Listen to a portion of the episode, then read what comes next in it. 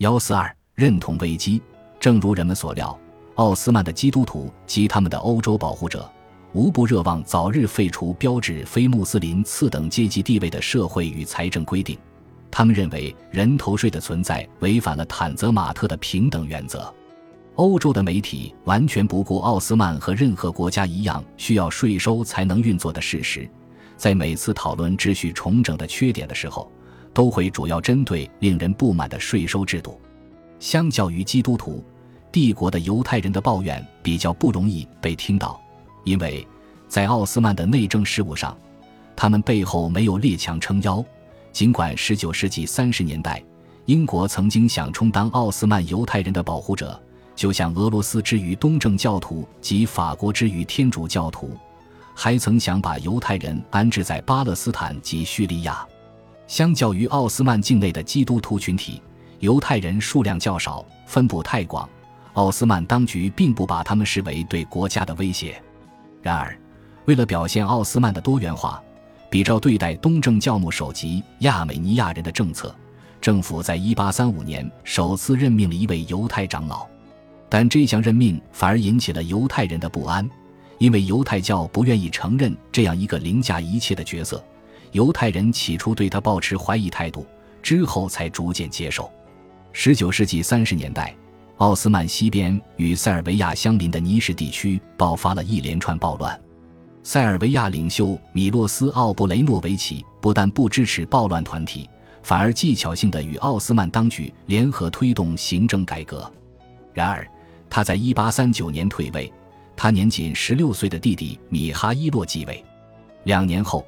塞尔维亚开始实行税制改革，麻烦跟着出现。因为虽然地主阶级都是基督徒，农民中既有穆斯林又有基督徒，但所有人都对新的税率不满意，更痛恨他们仍要缴纳许多理论上已经取消的税种。尼什地区的基督教农民派代表去见米哈伊洛·奥布雷诺维奇，并没有表达强烈的独立意愿，只想改善自己的生活条件。一份请愿书这样说。人民并不是要反抗苏丹的合法政府，只是希望花厅预兆的善政能够早日充分付诸实施。然而，地方上不同族群组成了联合反抗阵线，奥斯曼的地方政府遂调动阿尔巴尼亚部队前来平乱，暴力镇压直至伊斯坦布尔介入才结束。奥斯曼东正教徒的保护者注意到了这场冲突的隐含意义，俄罗斯于是出面抗议。伊斯坦布尔遂派出一个委员会调查问题的症结。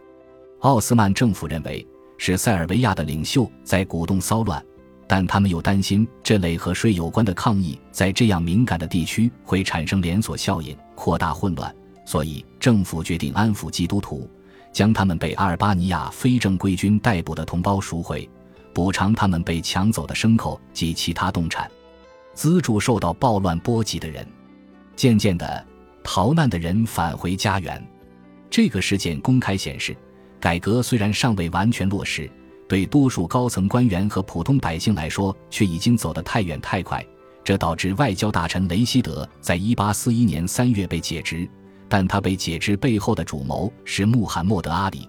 后者认为前一年签订黎凡特和解协定的责任在雷希德帕下，于是贿赂他的政敌，拉他下台。政府当时掌握在保守派手中，内阁一致决定许多新措施应该被取消，这反而增加了混乱。造成雷希德下台的另一个原因是，教士阶层不赞同他实行的一项商业法。这项法案以法国模式为基础，完全不符合伊斯兰律法。他处理合伙及破产等问题，不久之后就被废止。马哈茂德二世发现，改革需要资金的支持。他采取的政策是货币贬值，却导致奥斯曼出现史上通货膨胀最剧烈的时期。一七八九年至他即位的一八零八年，使用广泛的银币库铝石的币值从未变动过，但在他在位的三十年间却贬值了百分之八十，金币中的贵金属含量减少了不到百分之二十。贬值分两个时期，第一次为一八零八至一八二年间。第二次在1828至1831年间，第二次贬值速度较快，深受1828至1829年俄土战争与随后的战争赔款的影响。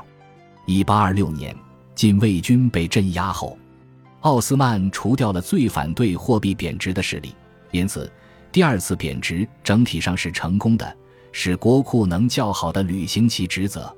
但贬值并不足以应付长期的财政短缺，而且政府积欠加拉塔货币经纪商大笔债务。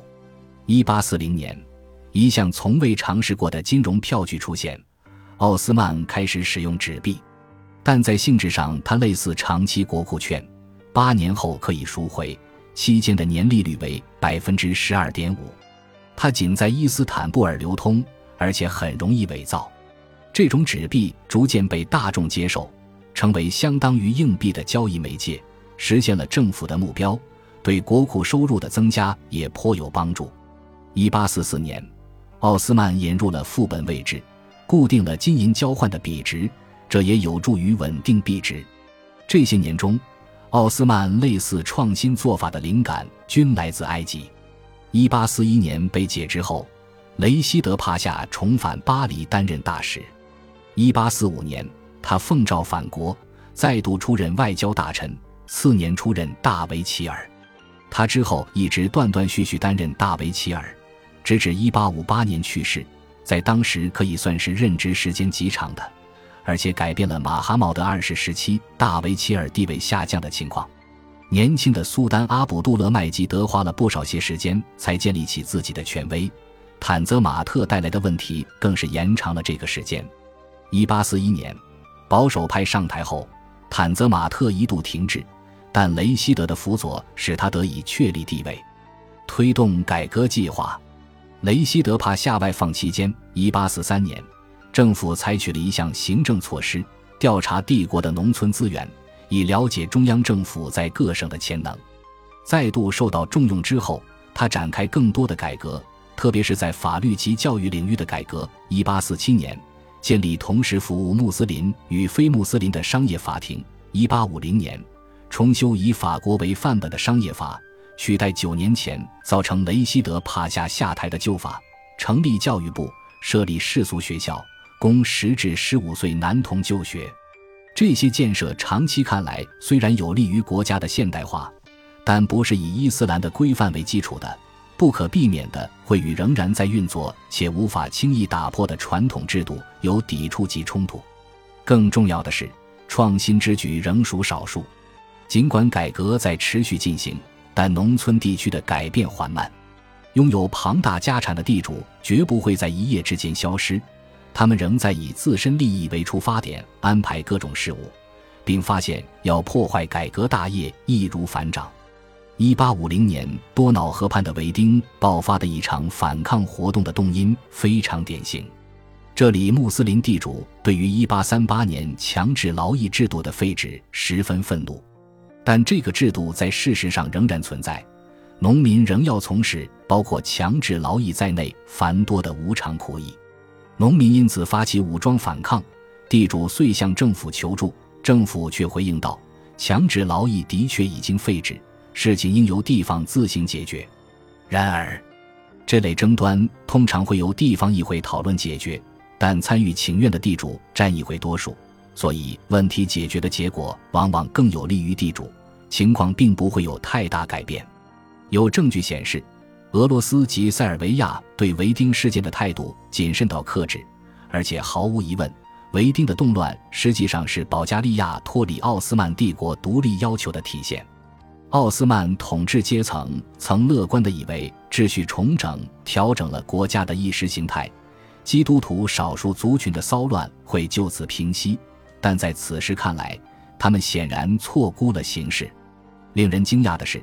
甚至在雷希德帕夏尚未担任大维齐尔之前，政府已经开始实施花厅预兆中最引人争议，但也是奥斯曼新平等政策最关键的一项主张：征召非穆斯林加入帝国战斗部队。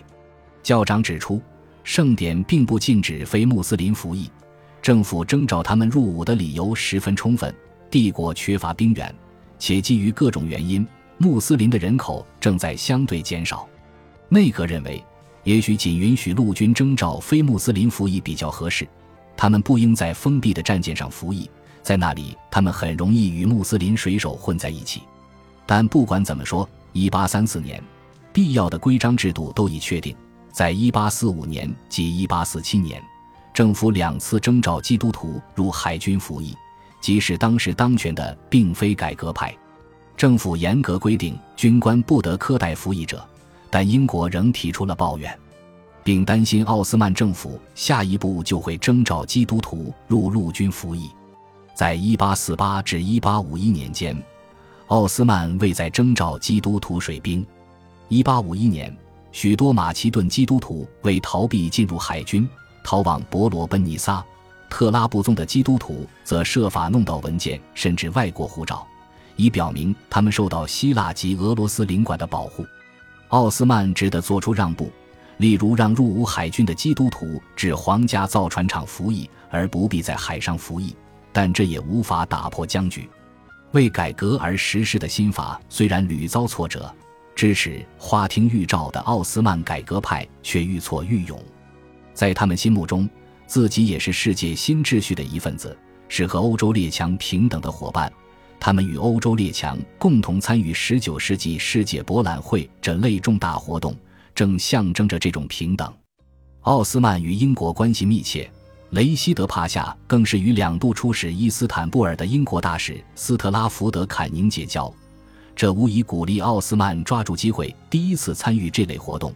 一八五一年在伦敦举行的世界博览会，根据一份官方声明，他们参加世博会的目的是展现奥斯曼土地的生产力及奥斯曼人民在农业、工业。艺术及工艺方面的能力，大约有七百名制造者展示了他们的产品。来自半独立的埃及和突尼斯的产品还获得了大奖。对帝国来说，从1839年起至1853年克里米亚战争爆发之间的这些年，是一段热切拥抱外在世界的国际和平岁月。在制造业及农业方面，奥斯曼不断引进先进技术。